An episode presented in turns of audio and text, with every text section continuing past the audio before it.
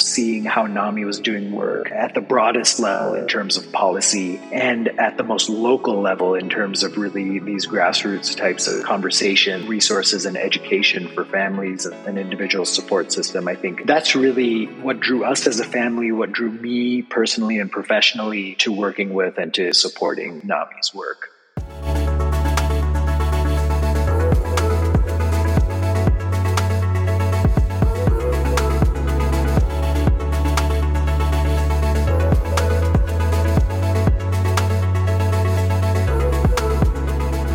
We started this podcast because we believe that hope starts with us. Hope starts with us talking about mental health. Hope starts with us making information accessible. Hope starts with us providing resources and practical advice. Hope starts with us sharing our stories. Hope starts with us breaking the stigma. If you or a loved one is struggling with a health condition and have been looking for hope, we made this podcast for you. Hope starts with all of us. Hope is a collective. We hope that each episode with each conversation brings you into that collective to know you are not alone. Today, I'm joined by Dr. Rajagopal of the Polyam Foundation. Dr. Rajagopal is a clinical psychologist, a professor, and advocate, and he and his family have been supporting NAMI for several years now. Many refer to this time of year as the season of giving. Dr. Rajagopal, we are so honored to have you here today and to highlight all the ways that you and your family give back to your community. And thank you for joining us. So let's get started right there. Can you tell us a little bit about your story? What first made you passionate about mental health? Uh, thanks uh, so much for having me, Dan. Um, and yeah, I, I, guess there's sort of a personal side to this and there's a professional side to this, as you can imagine. Um, so on the personal front, uh, I guess um, like so many others, our family had this sort of awakening to mental health issues, and it began with a tragedy. So in 2016, um, my cousin died by suicide. He had been living with um, depression and substance use uh, issues for a very long time. And yeah, after uh, that event, there was sort of this motivation in the aftermath to kind of rally around uh, as a family this cause uh, of, of, mental health uh, and to help others. But I think um, a sort of more subtle thing happened in the aftermath, and it was something that I think is so important and something that I think was just as important in terms of our involvement with NAMI. Um, so we had this tragedy, and it was sort of this seismic impact. And in the aftermath, I think um, you know, I slowly started seeing this change in how our extended family was talking about mental illness. And so mm. finally, you know, there were these silent struggles that uh, kind of came to the surface and started to be voiced and talked about. Um, people that I uh, didn't even know had been struggling, kind of uh, talking about their own, um, uh, you know, issues and, um, you know, issues with depression, anxiety, uh, trauma. Um, and it was kind of this shift in conversation, this kind of realization that so many others had been struggling uh, and living with uh, symptoms of mental illness. And um, kind of led to this realization um, when we looked at the initial event. Um, you know, really, my cousin um, was not alone and had never been alone, right? Uh, and and so from that point, I think a large large part of the journey for us wasn't just about okay as a as a family as an extended family start uh, talking uh, mental illness but um, also how can we learn how to talk about mental illness? What kinds of resources are available for us to be able to have these conversations? What kind of guidance? Um, and so you know on the personal front i think uh, yes that that tragic event was very galvanizing for us as a family. Um, but also this this realization that that uh, so many others had been uh, struggling and and this desire to find a way as a family um, to talk about these things right? And then you know meanwhile professionally i was embarking uh, on this journey towards becoming a clinical psychologist um, and my interests sort of led me to working in correctional and forensic settings so jails prisons forensic hospitals. And the majority of my patients um, in those settings were from usually underserved communities, poor access to medical and mental health care. Really, the majority of them with very complex psychiatric histories and medical histories involving trauma, severe mental illness, brain injury, substance use. And I think in those settings the stand um, was how really critical and important context is. So, how a system like the criminal justice system, a community, an institution like a state prison can be such an impactful force. And in fact, uh, I would say as or more impactful than, than what might be going on in the mind and the brain of, of, of someone who's living with uh, mental illness. And so, so my work as a forensic psychologist and as a correctional uh, psychologist really led me to this kind of broader view of mental illness and seeing it in the context of and institutions, um, and really in having you know discussions uh, within our foundation about both our uh, experiences personally as a family and my professional experiences. That's really what led us both to becoming uh, passionate about this topic, but also to NAMI specifically, because there's this idea that, you know, we were looking for an organization who really valued an individual support system, whether that's family, uh, whether that's friend, chosen family. We were looking for an orga- organization that was working at multiple levels, right? And and so so for me, particularly working within these systems, you know, seeing how NAMI was doing work at the broadest level in terms of policy and at the most local level in terms of really these grassroots types of uh, uh, conversations, these uh, resources and education for families and, and um, an individual support system. I think uh, that's really um, what drew us as a family, what drew me personally and professionally um, uh, to working with and to, to supporting uh, NAMI's work you know, um, thank you so much, Doc. And, and I want to thank you for uh, the investment that you're making in your family foundation is making in us. Um, and we don't take it lightly. And I also want to thank you for the work you're doing and have done in forensic psych- psychology um, and in the correctional settings. Uh, having visited the Twin Towers, uh, the Twin Tower mm-hmm. jails mm-hmm. in LA, having figured, uh, visited Cook County uh, three times, Shelby County, and some of the other county jails, and uh, seeing um, th- those environments. And I actually went by the forensic psychologist office at the, the, the Twin Towers to see what the what that looked mm-hmm. like in terms of where they worked out of. And for you to give your your your skills, your your your uh, knowledge, and to individuals in the in the in the justice system, thank you. Um, thank you. And we believe at NAMI that uh, folks uh, living with serious mental illness, in terms of their navigation, that they need help, not handcuffs. And many times when they get into the justice system, it's hard to navigate them to the health, uh, the the mental health system. Mm-hmm and I put that in quotes because the system is is is fragmented at best. But I want to thank you for that work, and also I want to thank you and your your your, your family foundation for your due diligence in looking at who NAMI is from the policy level to the local level, and us being grassroots. You're absolutely right. So as you elected to do this uh, support of NAMI financially. Um, what would you offer to others in terms of supporting as this is is is that season? What would you offer to others in terms of giving? Yeah, so um, this is something we've talked a lot about uh, within the foundation. I've talked a lot about um, in my role as a professor.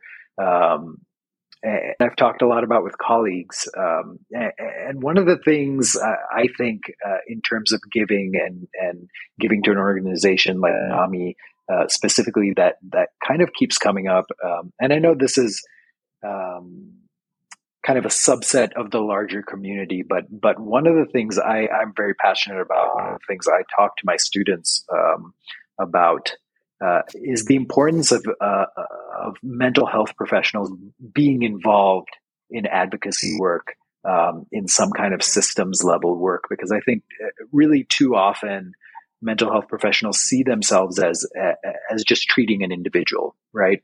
Um, we see someone for therapy, we evaluate someone, and we're so focused on the health and well being of the individual, which is fantastic. But as I mentioned before, right, there's this larger system, uh, there are these larger structures and institutions at play. Um, uh, that oftentimes are obstacles to us providing the right kind of care, right?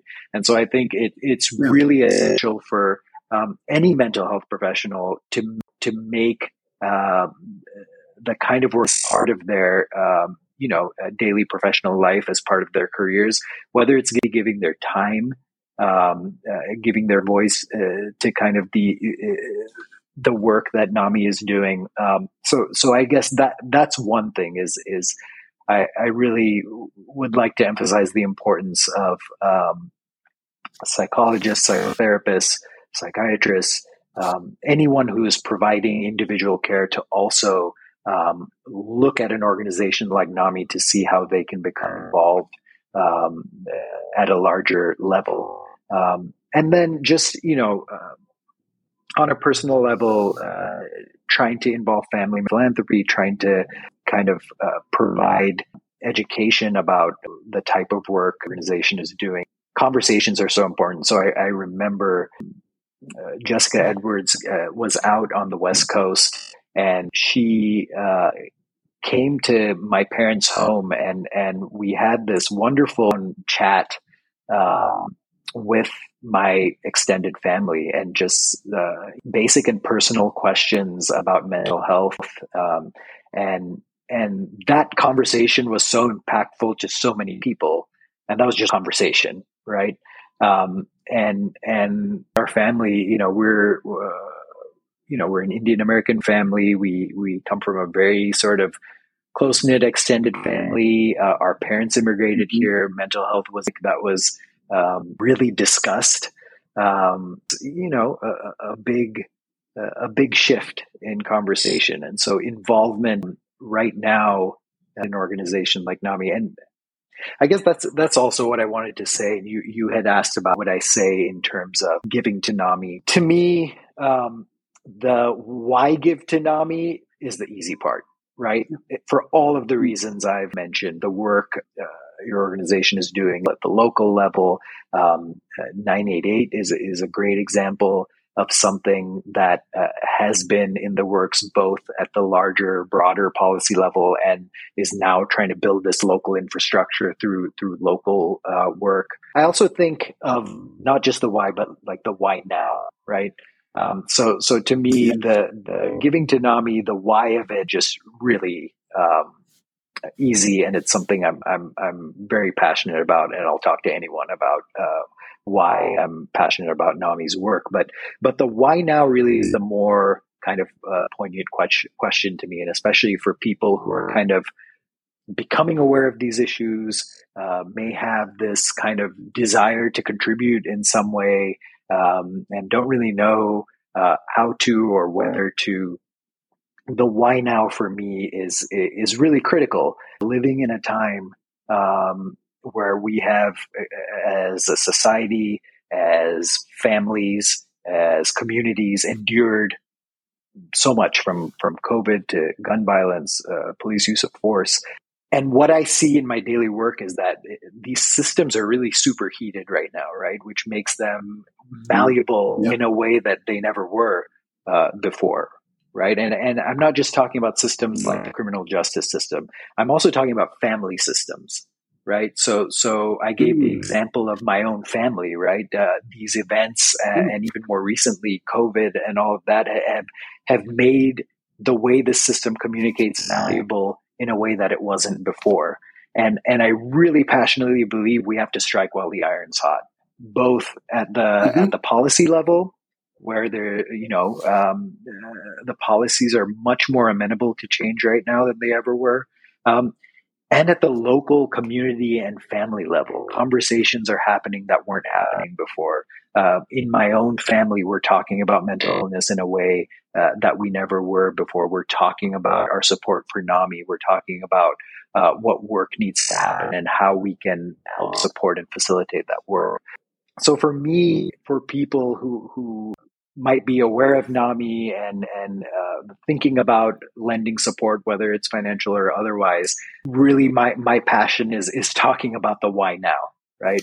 And for all those reasons, I think you know, uh, yes, NAMI, but also NAMI like right now while things are able to change. Yes, there is this window of opportunity, um, and uh, this is a, uh, a moment in time, and, and, this this is is critically important to uh, to, to actually take advantage and to leverage this moment. Uh, the time is now, and, and to your point, why now? Um, and strike while the iron is hot. Um, society is very vested in hearing uh, and and trying to address mental mental health and mental well being and stigma. Uh, to that point, I want to ask you about, and thank you very much for the context of Jessica sitting down and, and actually sitting with your family, because I think that this is human. And the more we can make it human and have that interaction and personalize it from the standpoint of talking with each other, it, it really does uh, uh, help. Not talking at each other, but talking with Absolutely. each other. Uh, I want to talk about the, the fam- thank you, the family system. And to that point about stigma, I want to, you know, you, you, you, mentioned losing your cousin in 2016. I lost my cousin in 1986, and she and I had grown up together, and we were like brother and mm-hmm. sister. But she passed in 1986, and my family, and I saw the ripple effect to my aunt and uncle, and I lost him to substance abuse as a result of that. Um, and the family pretty much dissolved. But it's 2022, and my father has not talked about mental health, mental illness until uh, I gave him a copy of our book, You Are Not mm-hmm. Alone so what I'm saying is that even my family won't talk about it. What what have you seen in your family in terms of talking about what what was the conversation like uh, early on as you elected to go into psychology, right. and then I believe you lost your cousin. What is it like now in terms of stigma in the in in, in your community? Yeah, I think that's a great question, and and you know you you uh, you spoke to it from uh, you know your experience with your family and um, you know, to me, in in our family, um, I had this strange sort of uh, realization in, in, thinking about stigma and in thinking about our family's conversation. You know, often we think about stigma as kind of like the presence of something, right? The presence of some negative attitude towards mental illness. Um, but really, in our case, it, it shows up as the absence of something, right? it shows up as the absence of of a way to talk about these issues, of um, permission to talk about these issues, uh, right? And and and so combating stigma that is like the presence of of something, the explicit presence of something, is one thing, but combating stigma where people don't even know really how to talk about these issues is another thing, and and and that's where really NAMI has been uh, so helpful to us too. And you know, I can't count the number of times I've referred, um, you know, friends, uh, family members of clients and patients of mine, even physicians, right, to, to NAMI's website for just some some words, right, some basic resources, information, education.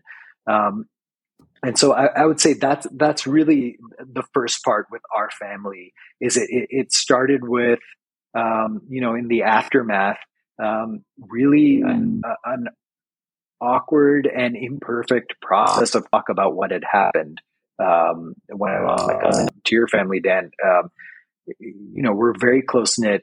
I always say you can move everyone kind of in one level of relationships, right? So cousins are like brothers uh, and sisters, and aunts and uncles are like parents, right? And so after that loss, forced um, even around uh, um, the funeral services, right? Um, and so, what do we say there? How do we talk about what happened? And you know, sometimes there weren't words for it. Sometimes um, different people had different narratives, and and through those very kind of uh, practical things that happen in the aftermath of a tragedy, uh, that's where the process began. And then once we had some distance, you know, we we could think about things in kind of more uh, or broader terms, right? Uh, people started talking about their own struggles, and and we started talking about as a foundation what we could do. We had with Jessica, and um, and I think that's really been the journey. And I think the journey uh, for us started uh, so tragically, but imperfectly in terms of uh, conversation, and and and often I think what is needed, what our family needed, uh, guidance on, on, how to how to talk and and to use and um, you know to to come to some kind of ending of what had happened. And to me, that's that's what breaking the stigma is that process. Eh, and that's what it was for necessarily um, someone saying oh mental illness or someone saying um, oh you know this person was weak or this person it, it wasn't like that right? It, it, was just simply a frame of reference um, and, and, to me that's been the most powerful um, and and one of the things I value about our relationship with NAMI is just just these resources and and and providing words, providing guidance, providing structure for for conversations to happen. Thank you very much. And um, as uh, I think about uh, um, another analogy that Jessica has provided to us in terms of NAMI, she's likened it to uh, a, a, person walking and they've got their phone and they're holding their phone. It's this uh, uh, area where there was a, a, a, manhole cover. It's open, and all of a sudden they fall in. Well, then a um, religious person walks by and he says, "Can you help me? I'm stuck." And they say, "I'll I'll pray for you." There is a uh, doctor that passes by and says, "I'll you know give you a prescription." The third person that walks by in the man in the in the hole says, "Hey, can you help me?" And the guy jumps in. And then um, the gentleman looks at him and says, "Well, what are we going to do now?"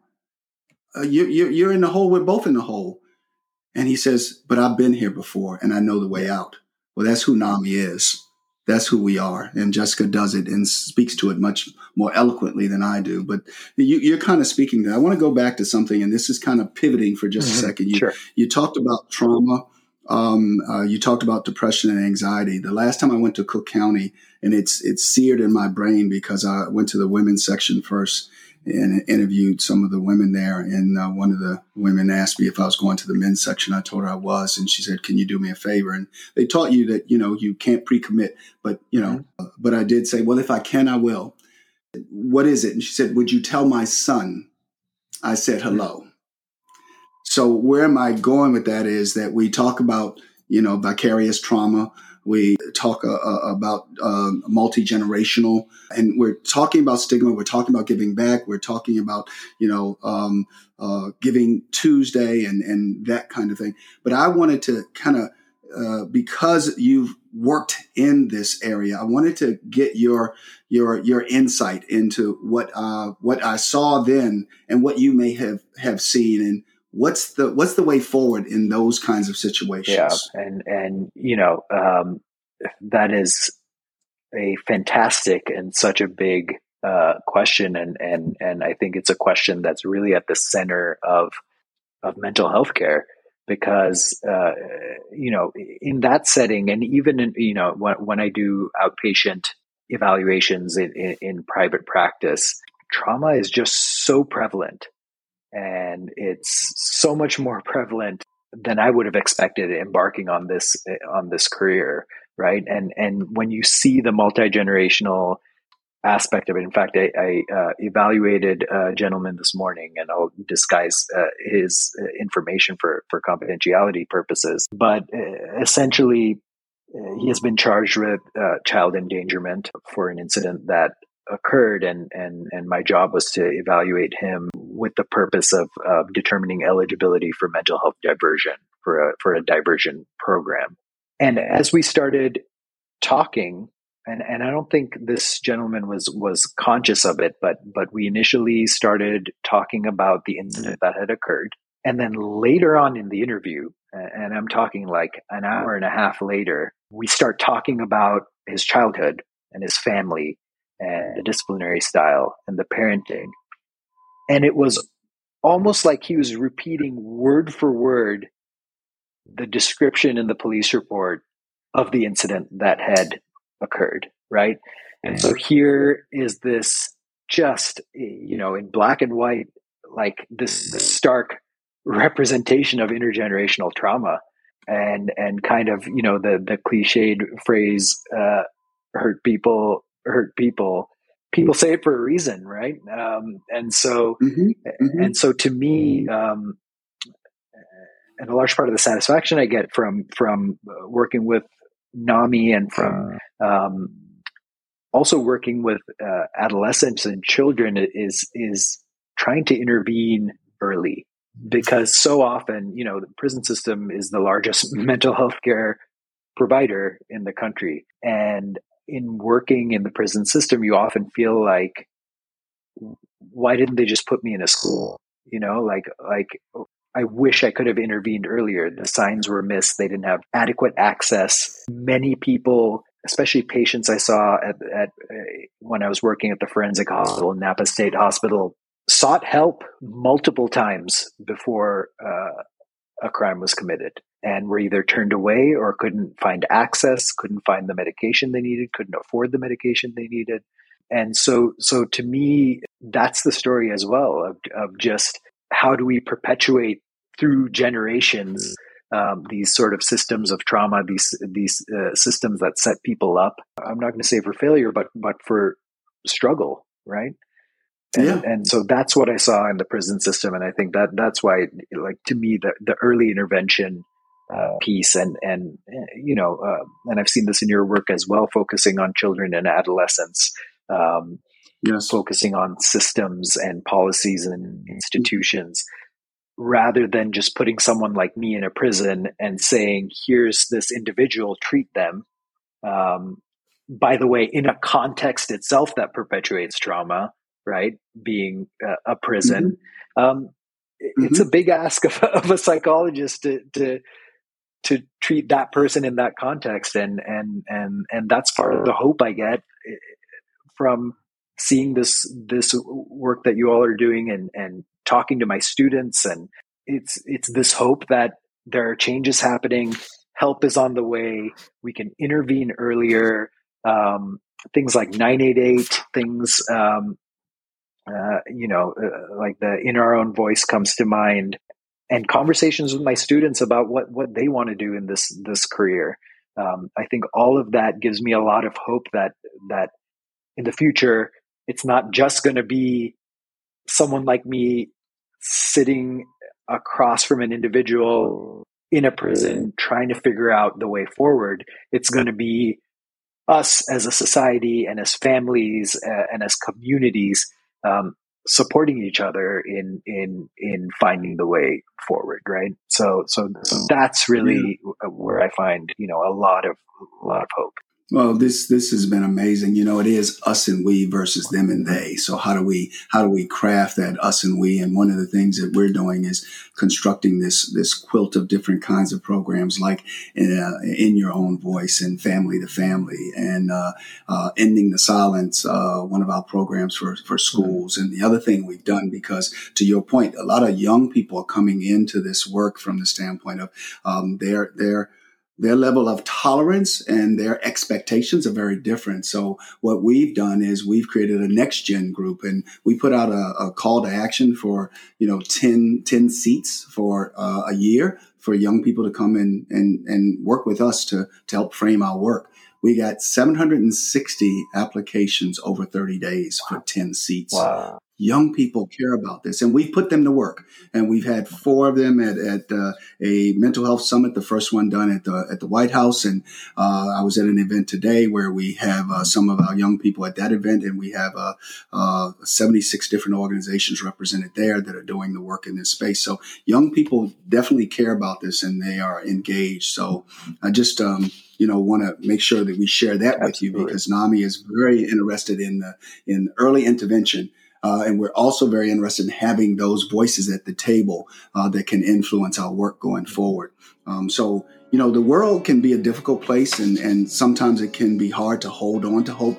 That's why each week we dedicate the last couple of minutes of our podcast to a special section called Hold On to Hope.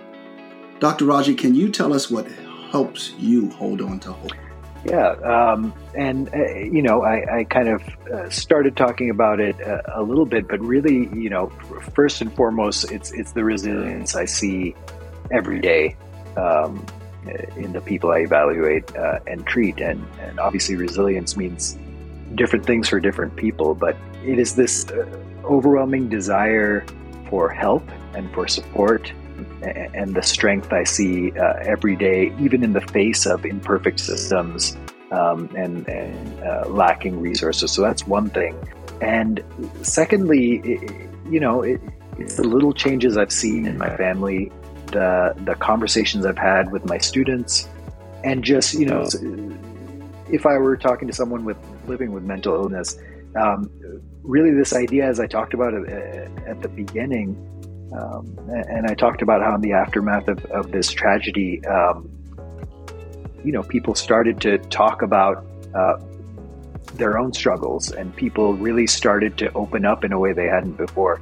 And it's that message that you are not alone. And I know that's that's kind of a phrase uh, that Nami uses, but but but to me, it's it's a very profound one, um, right? Because I, I experienced that firsthand uh, with my family, and you know I see that uh, every day in my work.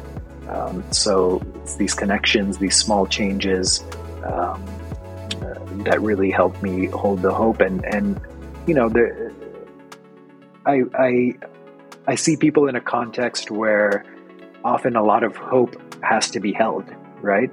Because uh, people uh, have been in the system since a young age and have been, you know, uh, almost like cycled in and out and uh, similar uh, experiences over time with healthcare providers, with the criminal and criminal justice system. And so, you know, hope regarding mental illness is one thing, hope regarding change um, for these broader systems can at times al- almost seem eh, overwhelming, right? Uh, but that's exactly why um, I engage in, in, the type of work our foundation does, and and and the type of work NAMI does, because because that's what allows me to hold the hope in those situations where I'm sitting across from someone um, in a prison or a jail or a state hospital, and and thinking about what is the way forward here. Um, we're we're figuring it out you know we're we're figuring it out as a, a as a community and as as a society and uh, and I think you know it, it's only going to get better. So um, so I think there's a lot of hope a lot of hope out there. You have uh, said it all and one of the things I wanted to share with you that you probably already know is that we've actually written our first book you are not alone the NAMI guide to navigating mental health. Fantastic. and it is uh, with over 120 uh, interviews from individuals um, who um, have lent their their their experience of navigating mental health uh, to this body of work and have agreed to be interviewed. So it's it's a part of us trying to uh, spread the the the, uh, the information out mm-hmm. in terms of some of the tools and the assets that we have. Uh, and the other thing that we've done is we know that everyone has this device at the end of their hand and I don't know if you know about this, but we've done something here where we say to Siri, I'm feeling depressed. I'm sorry to hear that. Talking to someone might oh, help. Wow. If you'd like, I can help you call a friend or family member, or you can find help online at NAMI.org. Wow, I did not know about that. Yes, sir. And I just wanted to thank you and, and your family foundation and wanted to share these other assets with you because you know quite a bit about our, our, our body of work and, and all of our, our portfolio. And we're trying to build on it all the time. But what you and your family foundation do in terms of contributing to NAMI makes a world of difference. And, and you probably don't even know the expansiveness of that. And I just want to say thank you. And I also want to thank you on behalf of NAMI for your work. Uh, as as I've mentioned to you, I've been in these jails. I've also gone to several prisons, um, um, starting with Angola um, um State Prison in Louisiana, and the work that you've done is incredibly difficult. And um, uh, for you to give your time, your energy uh, to to the, the, less fortunate in these situations and those in need of care, thank you. Uh, it, it's it's so inspiring to to hear you speak in terms of hope. So, uh, are there any closing thoughts you'd like to, to leave with anyone who's thinking about donating to NAMI? Yeah, um, particularly um, people um, who are from communities of color, people who are from underserved uh, communities. Uh, you know, I just I just want to say there are multiple ways to give, and I really feel that people of color, people from underserved communities, they don't just need to be a part of the conversation right now, they need to be driving the conversation. And uh, you know, I, I would love to see involvement of any kind. I know, I know financial uh, involvement is is doable for some, maybe not so much uh, for others. But writing, giving your voice, you know, uh, becoming involved in in these initiatives, uh, either at the local level or at the broader, you know policy level, I think is so so important. So. Um, you know, particularly those communities that I've mentioned, I would like to, to talk directly to in saying that uh, now is the most important time um, for you to become involved because uh, you are the the individuals that need to be driving this conversation and, and these changes. Doc, thank you for that. And um, um, as we wrap up, I also want to say you mentioned 988 earlier, and we want to just mention 988 uh, because 988 in and of itself is is is an asset, if you will, uh, and it's it's a part of the solution. But it's really looking at that continuum of care and looking at if you're if you're in the, that particular area of, of focus. What this is for for NAMI is reimagining crisis mm-hmm. response. Mm-hmm. And we have a once in a lifetime opportunity to reimagine crisis response. Think about it. Before we only had 911. Now we have 988.